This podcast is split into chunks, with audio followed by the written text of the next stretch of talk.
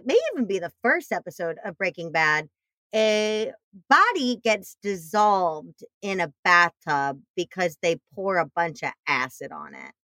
Jenny, what part of the coaching industry would you like to dissolve in a bathtub? okay, that is a fantastic question that I have never been asked before. I will admit.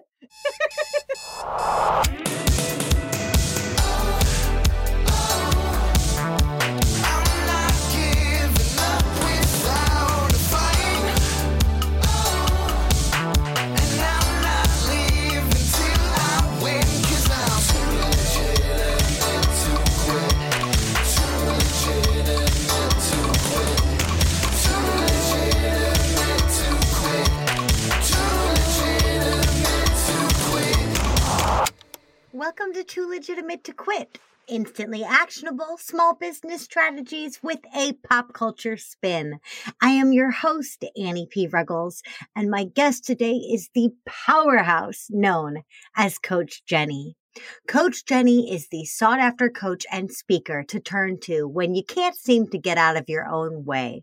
She specializes in helping impatiently ambitious people figure out how to stop squandering their potential so they can get on with the business of changing the world.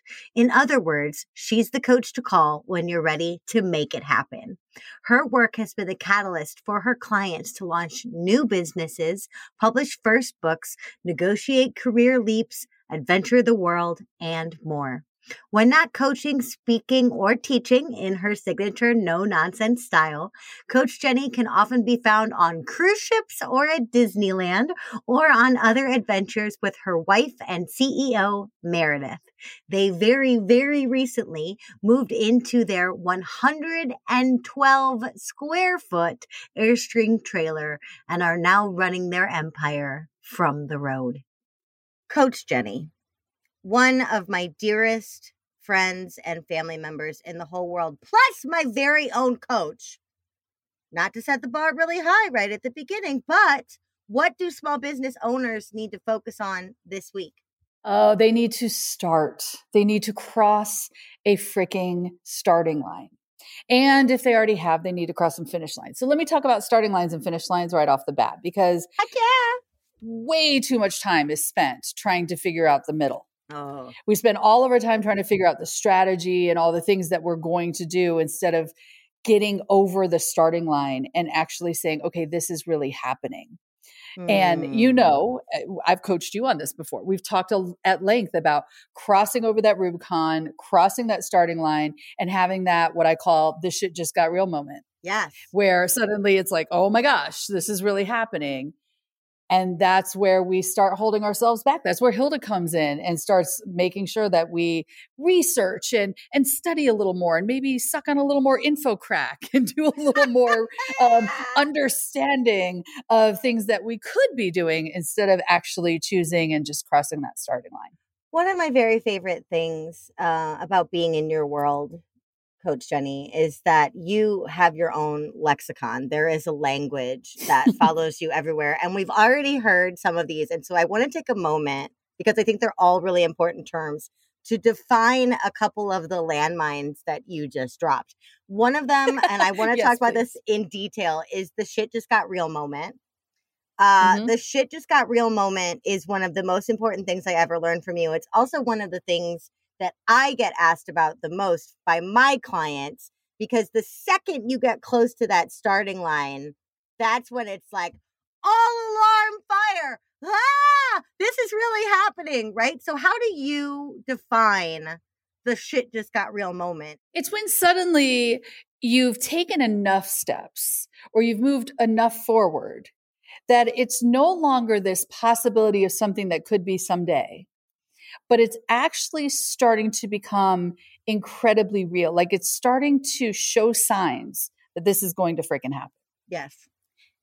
And what's funny about the this shit just got real moment is it's not like every project or new business, new idea has one of those. Right. It often has several of those. Yes. And like you said, when you're approaching the starting line and you make the commitment, it feels really good. I'm going to do this thing. I'm going to start a podcast. I'm going to create a YouTube channel. All of those things are really, really fun. But after you've shot your first podcast or shot your first YouTube video and you're doing the research and you're about to click upload, right? And you're seeing it go up there and you're watching the little upload thing and encoding, whatever the hell encoding is happening. And you say, oh my gosh, this is really about to go into the world. Yes. You get that swell of butterflies in your stomach. Yes. That's the this shit just got real moment. That's when you know there's no turning back. Yeah. I mean, the way that I think about it in in my life and the way that I've described it to others is uh, I always think roller coasters are an okay idea for me while I'm in the two hour line.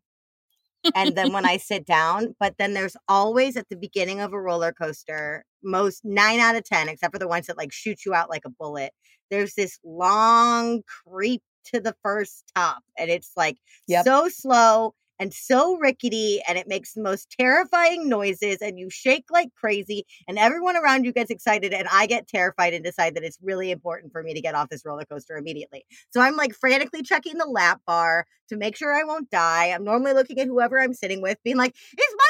lap bar down?" Like that's the shit just got real moment of like, "Okay, well Yep. I can't get off of this boat now." And in practical application, the little like itty bitty shit just got real moment that I think about all the time, even though I'm not using their platform anymore, is the MailChimp monkey little fist going down on the button when you send an Yeah. email to your list. We've been doing this, you and I have both been doing this for a gajillion years. Every single time I send an email to my list, I still have that like, oh, I think I'm going to get seasick feeling. And I'm like, why am I seasick in my office sending an email that I wrote? But it happens. It's because you're taking that forward motion. So that's the shit just got real moment. What unholy bitch is Hilda? Hilda is the name that I give to the inner critic, the inner saboteur, the voice in your head who tells you you suck, your lizard brain, your gremlin, all those cute things. I call her Hilda. Apologies to anybody named Hilda listening. Um, I call her Hilda because it was a ridiculous name in my mind that just blurted out once and it just stuck.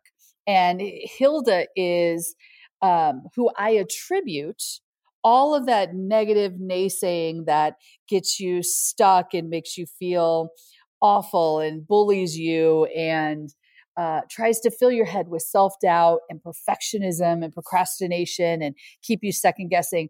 That voice that is in your head, by attributing it to some broad named Hilda, who allegedly looks like the chick I hated in high school, really helps, really helps me to separate all of that happy nonsense, all of that noise, all of those stories from what's actually true for me. So that is who Hilda is. and you wrote a book called Hilda, which I is did. my number one favorite anti self sabotage mindset for entrepreneurs book of all time. And it's not just for entrepreneurs, it's for No. everybody's. But I recommend it to my clients all the time because of what we're talking about today about starting lines and finish lines and what keeps them from crossing both or either, right? Because you're totally right. We focus all the time on that dang middle chunk and I, mm-hmm. you know this as my own coach and also as one of my dearest friends and family members, I could live in that middle forever. Forever. I could overthink that middle forever. And one of the main ways I could do that to define that third term you dropped in there, Jenny, what's info crack? Info crack. Info crack is a term. I picked this up from my friend Karen Graves. We I love, love you, it so much. Karen. Info crack is all of those information products, those YouTube videos, those um, Wikipedia pages, all of the different webinars and uh, mini workshops, and basically anything there's a Google, there's a Facebook ad to that is going to take up 90 minutes of your time. Yep. So, InfoCrack, I'm not saying those things are bad.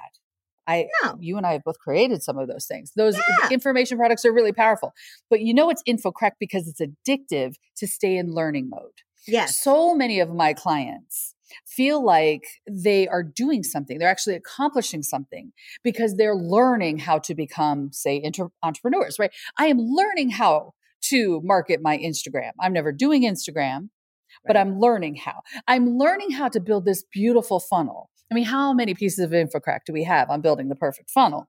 And usually the way the info crack system works when Hilda's playing with you is you say, okay, I am looking at a piece of infocrack. I loved module one. So great. You're absolutely right. It's all about mindset, by the way. Module one, always mindset. Just skip Module one module is always about mindset. Yep. Thank you. Exactly. Just it, it's, and it's always like, get your mindset right and think like me. And then you too will be just like me. It's not useful. Then you move on to module two and you're like, oh crap, this shit's getting real. Uh-huh. I think I need to go shop for some more info crack. And so then you go and you find something else. You spend another few days deciding whether or not to click the buy button and on and on you go. And so, so many entrepreneurs that we know could have PhDs, maybe three or four PhDs. Oh, yeah. In the amount of time they have studied all of the possibilities of what they could do with their business without actually implementing. So when I'm po- poking fun at InfoCrack, that's what I'm talking about. It's information overload without actually implementing. Oh, I absolutely have a doctorate in InfoCrack. Like I have yeah. entire hard drives of InfoCrack, most of which I haven't even fully consumed because just the very right. act of buying or signing up or registering, giving my email for said InfoCrack feels productive when the grand irony of that is it's not at all. It's keeping me away from that starting line. And so one of the Hildas, there are four, um, but one of the Hildas that plagues me the most is the one that I most clearly attribute to InfoCrack, which is I don't know Hilda. And I yes. don't know Hilda convinces you what we were just talking about. You simply don't have enough information or expertise to go forward. And one of the things that I have really been working on with you in my work and in my mindset in the past year, especially, um, but that you explain better than anyone else, is this idea of experimentation. And the mm-hmm. fact that as long as we're experimenting, that is really progress. And experimenting is not let me pull up these five info cracks and read a chunk of them at a time. Experimenting is doing the damn thing.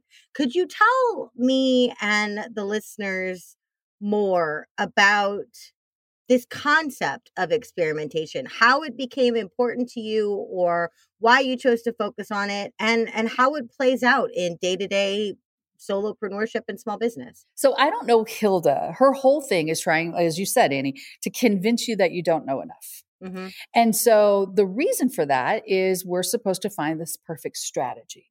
And by definition, a strategy has a guaranteed outcome. If I follow all of these 7, 12, 57 point steps, then I too will have that guaranteed outcome.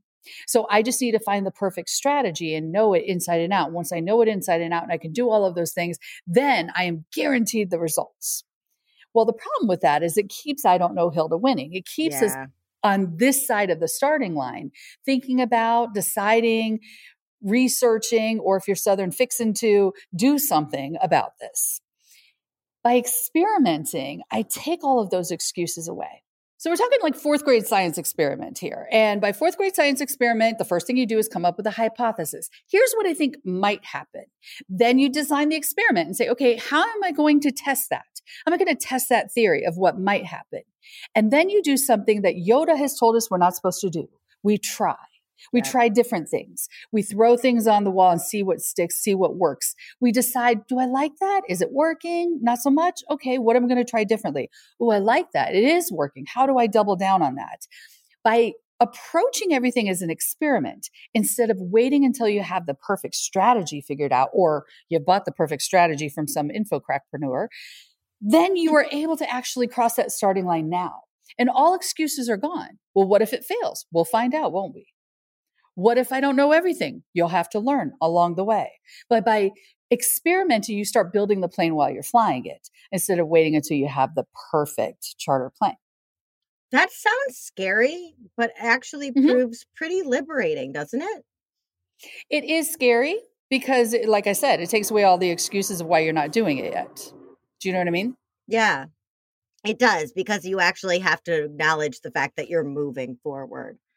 Uh, you run a really great workshop uh, called Stop Strategizing. And mm-hmm. as a strategist, when I first saw that, it broke my heart in two million pieces.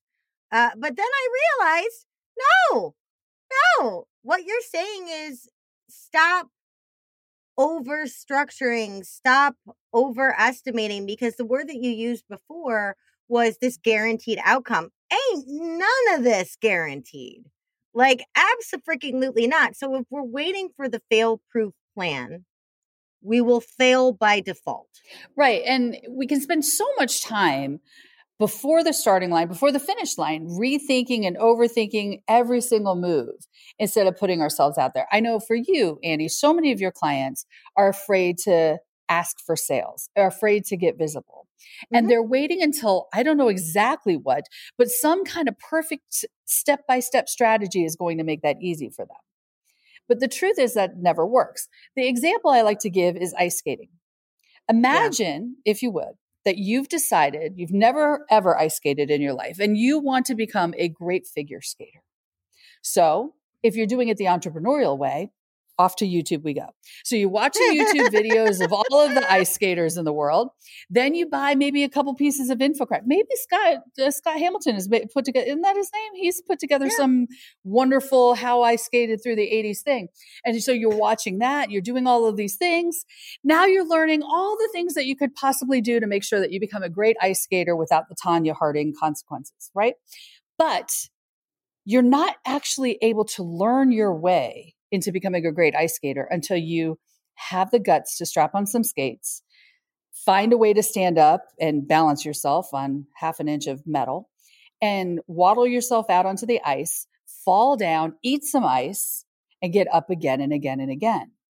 I think the reason that Hilda is so great at keeping us overthinking things, especially I don't know Hilda, is she thinks we can think ourselves out of this. We can gain all the confidence we need before we do a thing. And that's where trying to find the perfect strategy before you do a thing, that's where that goes wrong. By experimenting, you're saying, I'm not confident yet. How could you be? You can't be a confident ice skater until you've fallen down, eaten some ice a couple dozen times, mm-hmm. then figured out how to keep yourself up without falling down. So you get a little competent. And then eventually you get competent enough that you feel like, hey, I've got some confidence. Because confidence isn't something you get ahead of time. It's not something you can learn. It's not something you can buy. It's something you have to earn. And you earn it by doing, by trying. Oh, here's another Jennyism that I just love that I think is so perfect for this moment. Jenny, what are charming years? And how do you know if you're in them? And how the hell do you get out of them?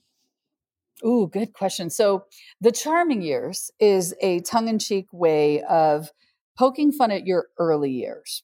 I always like to pick on Oprah. So, Oprah in the charming years, think of Oprah circa 1980 something.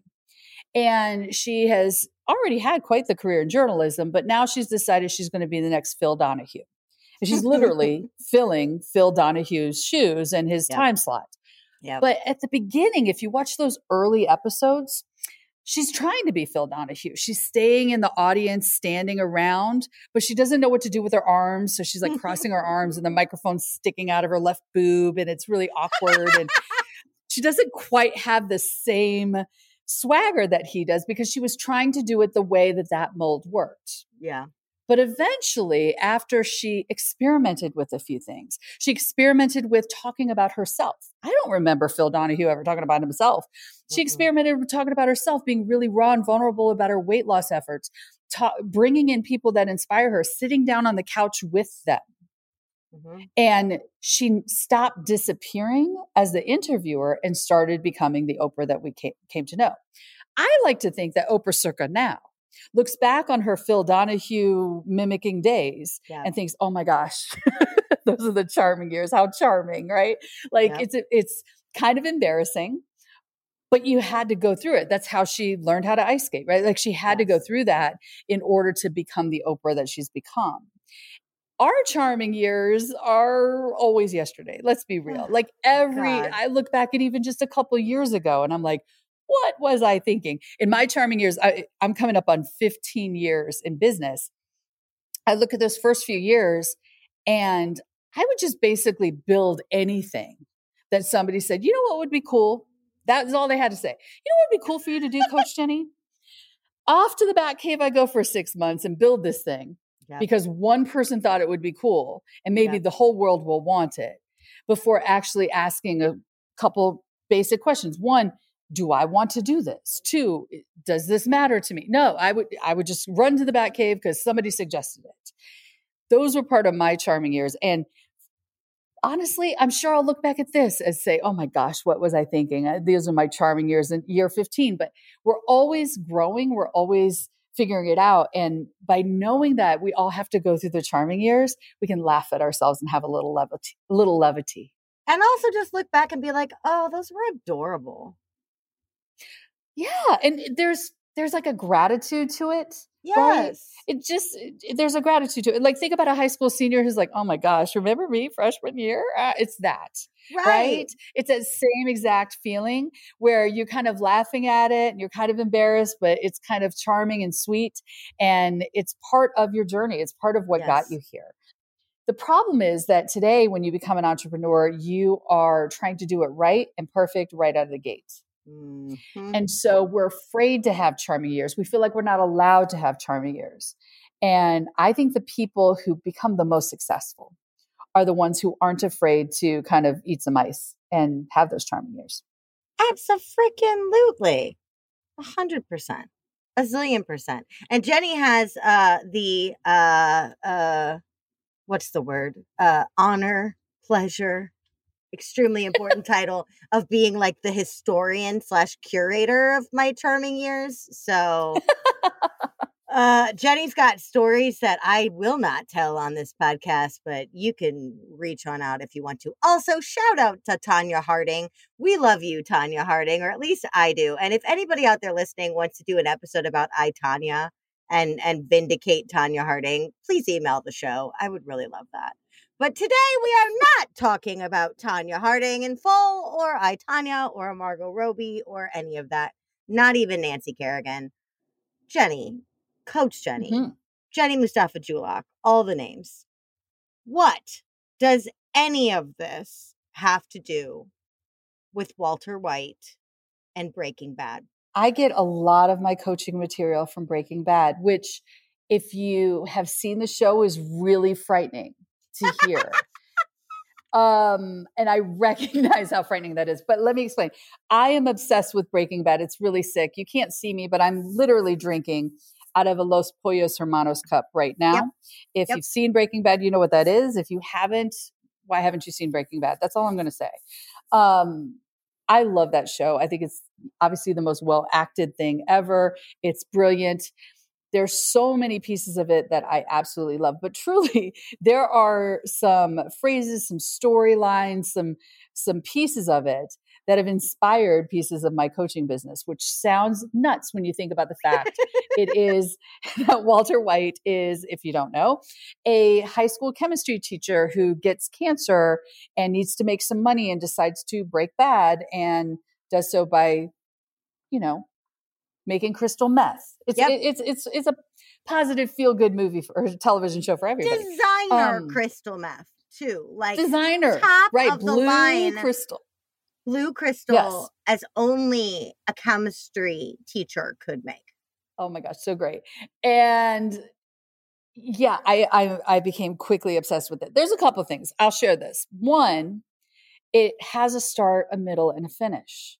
One of the things that drive me crazy about television right now is that once a great television show starts, they milk it until they can't make money out of it anymore. And eventually, we all know how there's so many finales that suck and last Ugh. seasons that suck. I mean, I think Dexter's trying to come out with a new season to replace yep. the last season so you pretend you didn't see it. Yep. That didn't happen with Breaking Bad. The people knew they had genius in a bottle. It's five seasons, it's perfect. They knew when to end it. So, as a person, as a coach who's all about crossing starting lines and crossing finish lines, yes. I really appreciate the fact that they were crystal clear about where the finish line was going to be. So that's that's one note. Um, another thing is there's this wonderful dark, twisted, horrible speech that uh, Mike Ehrmantraut gives about half measures. The episode is called Half Measures. Mm-hmm. And um, I'm not going to be able to do the actual story justice. You'll just have to do a little Google. There's some great YouTube footage of it. But he talks about how he chose a half measure when he should have gone all the way. Yeah. and that he'll never make that mistake again. Yes, he's talking about killing somebody, but you know, in my context, thinking right. about how often we choose half measures. We go halfway. We half ass things instead of whole assing things because we're afraid of the consequences. We're afraid to really put our full heart into it. That speech, I've watched it a gajillion times. One, it's just brilliant storytelling delivered by an amazing actor. So, highly recommend. But this idea of half measures really stuck with me. And then, of course, my favorite moment in watching Breaking Bad was when I actually have language in my business that I use all the time up front. I talk about the fact that I help I help people stop squandering their potential. My head exploded when Walter White said, You're squandering your potential to Jesse Pinkman. That made my heart sing. You're like, Oh um, my God, so, they know that I'm watching and using this for coaching. They know. They know, they know, even though I watched the show well after it was done airing. I love the fact that there is so much precision. There's no wasted time in the show. Yes. They are really thoughtful about every single character. Every character is wild and wacky and crazy. And there is no good character or bad character. There's no real protagonist or antagonist. At any given time, every single person is both trying to do the best that they know how and screwing up royally. What I love about that is it gives us permission to do the same without, you know, killing people and cooking crystal meth. I want to be clear. But we also get to be um, our honest selves and recognize that we have flaws and recognize that we have challenges. Recognize that Hilda is a big presence in our life and that she's in our head giving us grief. But in the in the show and in my work, we both talk about how important it is to not ignore that yeah. The reason that I'm so passionate about Hilda, and you and I talked about this back when I was writing the book, I didn't want to write the book about Hilda because so many so many people had already written about the inner critic. Right. But what most people are saying about the inner critic is to just ignore her. Right? To spend all this time and energy just ignoring and pretending that part of you isn't a thing. Yeah. You care too much about what people think? Just stop caring what people think. Oh, oh gee, yeah. thank you. So I found easy. that switch. It's right here on my hip, right? Like, what the hell? Have you been able to do that? No. what? Right. It's not a thing. So my work is about I don't want you to ignore her. I feel like that's a gaslighting thing to say to somebody. Yes. I want you to tune into her and separate what's true and what's Hilda. And I feel like in so many ways, in so many episodes, Breaking Bad does the same exact thing of really looking at the two sides of you, looking at the Walter White versus the Heisenberg sides of you. Yes. And um, I find it really inspiring in a really weird, twisted way, as well as I love me a good anti hero thing. You know, I mentioned Dexter earlier, Sopranos. Yeah. Anytime that the main character is not somebody you're supposed to root for, I'm in. Yeah, I have a harder time with that, but they get me. They get me eventually. Like eventually I get there. But for the most part, I'm like, would it kill you to be nice? Yes, yes, it would. When you're on that level of the drug trade, yes, being nice would kill you. I understand that now. I didn't at the time. Well, that's one of the fascinating things about the show is the creator Vince Gilligan has talked at length about, and this is how nerdy I am about the stuff that I know this. He's talked at length about the fact that he was shocked that by the end of season four and into season five, there were still fans rooting for Walt. Yeah. When they had gone out of his way to say, he is no longer a good guy. Why yeah. are we still rooting for him? Just like Tony Soprano.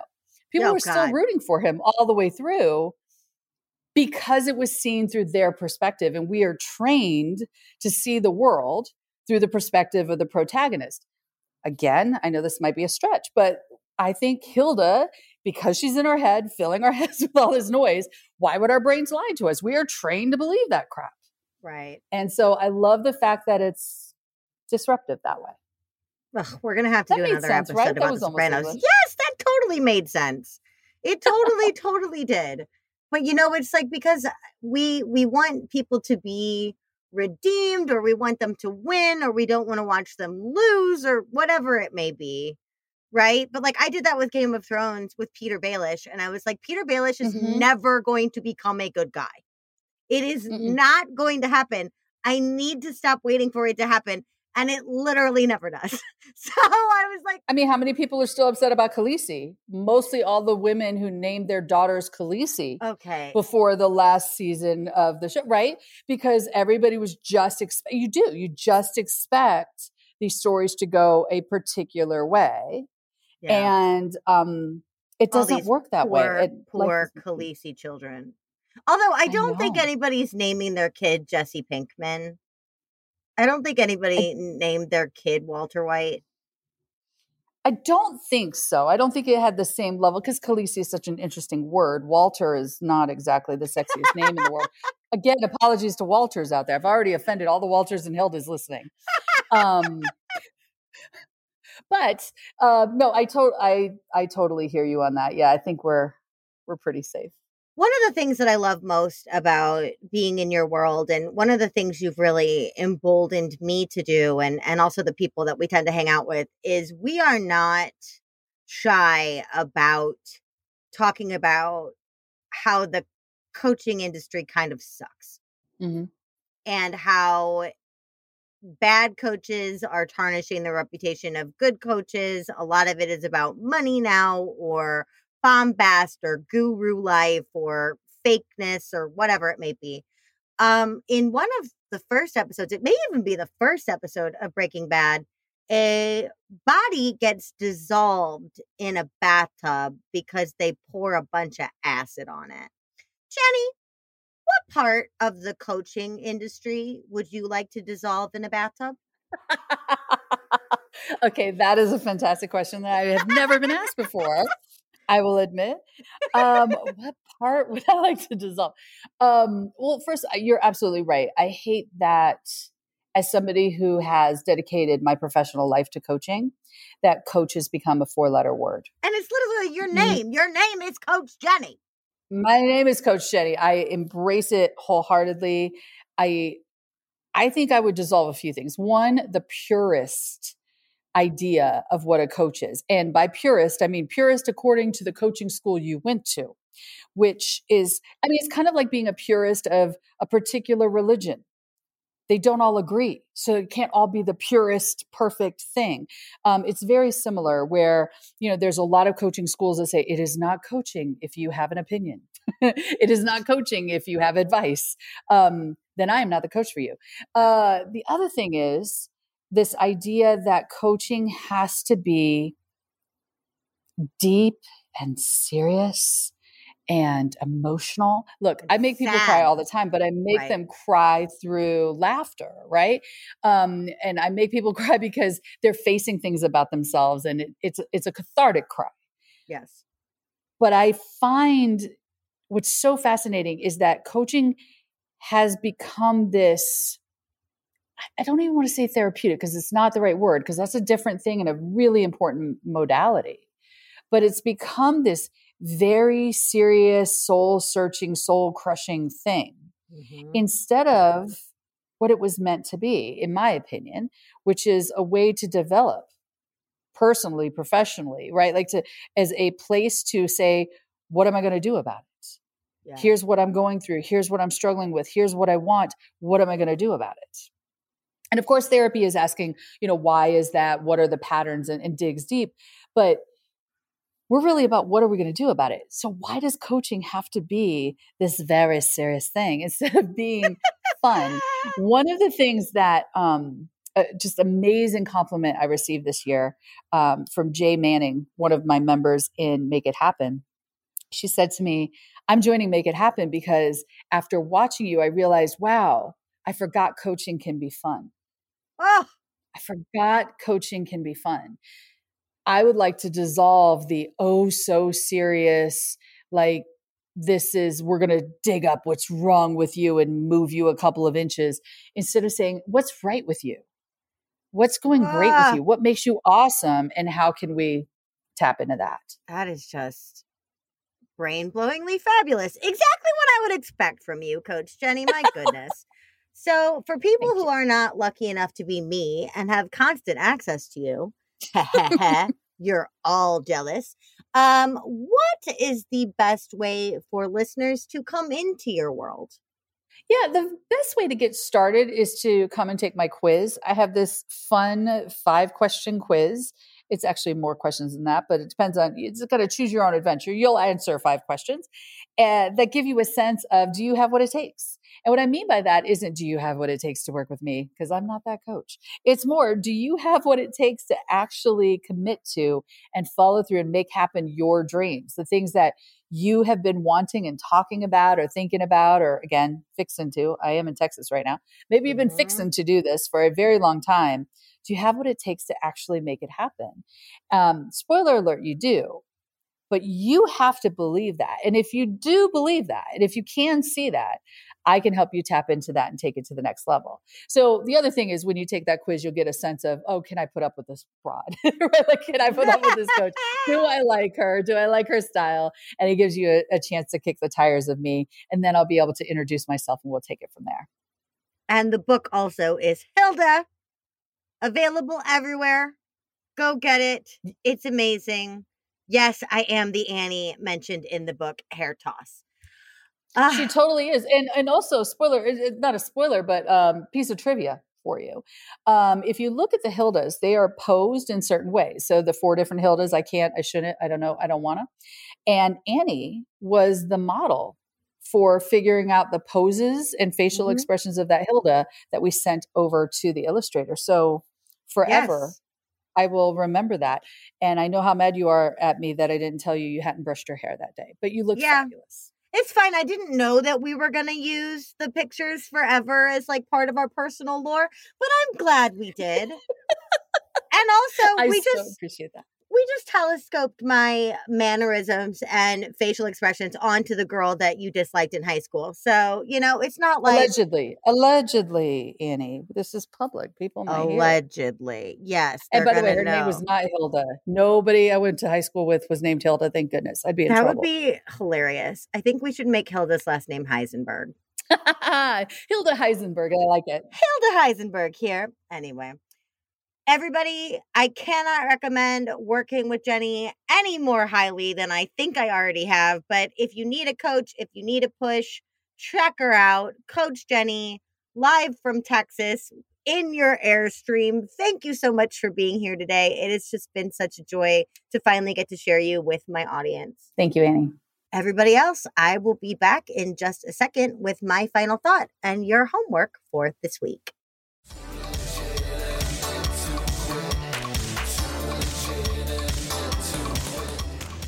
Well, hey there, listeners. If you want to be an ice skater, you need to get out there and eat some ice. We learn by doing, not by overanalyzing, procrastinating, delaying, or getting our doctorate in InfoCrack products. This episode is so much about starting lines, finish lines, and the gumption to cross either. But there is another lesson tucked in here, something that I learned from Coach Jenny that has totally changed my life. If you fall on the ice, it's not really a failure. It's data for an ongoing experiment. So often, when I stumble in business or life, I rush to label the experience as a lost cause, a waste of time, or an embarrassing setback. And I dwell on that. And when I do that, I discount the fact that I achieved the hardest part, which is getting off my ass and trying in the first place. I dared, and therefore I did. One of my dearest hopes for this podcast is that it will normalize the truth that entrepreneurship is freaking hard. It can be downright brutal and might take years for us to find our mastery.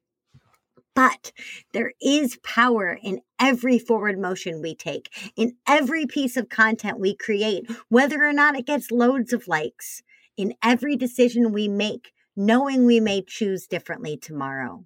Your homework this week is purely mental, and it's to forgive yourself and practice radical self kindness. We are the visionaries of our brands in public, but in private, many of us still carry the scars of every minor mistake we made in our charming years.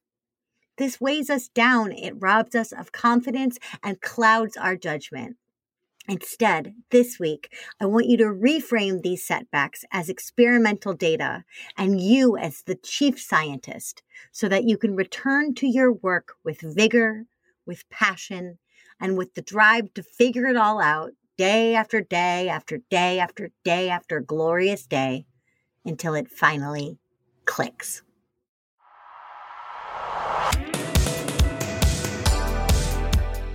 Hey, thanks for listening. Too Legitimate to Quit is brought to you by the Non Sleazy Sales Academy and me, your host, Annie P. Ruggles. Listen, we talk a lot about marketing on this show, and that's because I fully, earnestly believe that every dime and every moment we spend marketing is totally worth it unless we turn around and sabotage ourselves at the finish by refusing to sell and sell beautifully. Why? A lot of us have a misconception of what selling actually requires of us or who it needs us to be. Please give me the opportunity to help change your mind at www.nonsleazy.com. That's N O N S L E A Z Y.com. Big shout out to the fabulous dudes who helped make this show what it is my producer and editor, Andrew Sims of Hypable Impact, my composer, Riley Herbastio, and my show artist, Francois Vigneault. They're all fabulous, and I'd be glad to introduce you. Until next week, just do your best, and remember, you're too legitimate to quit.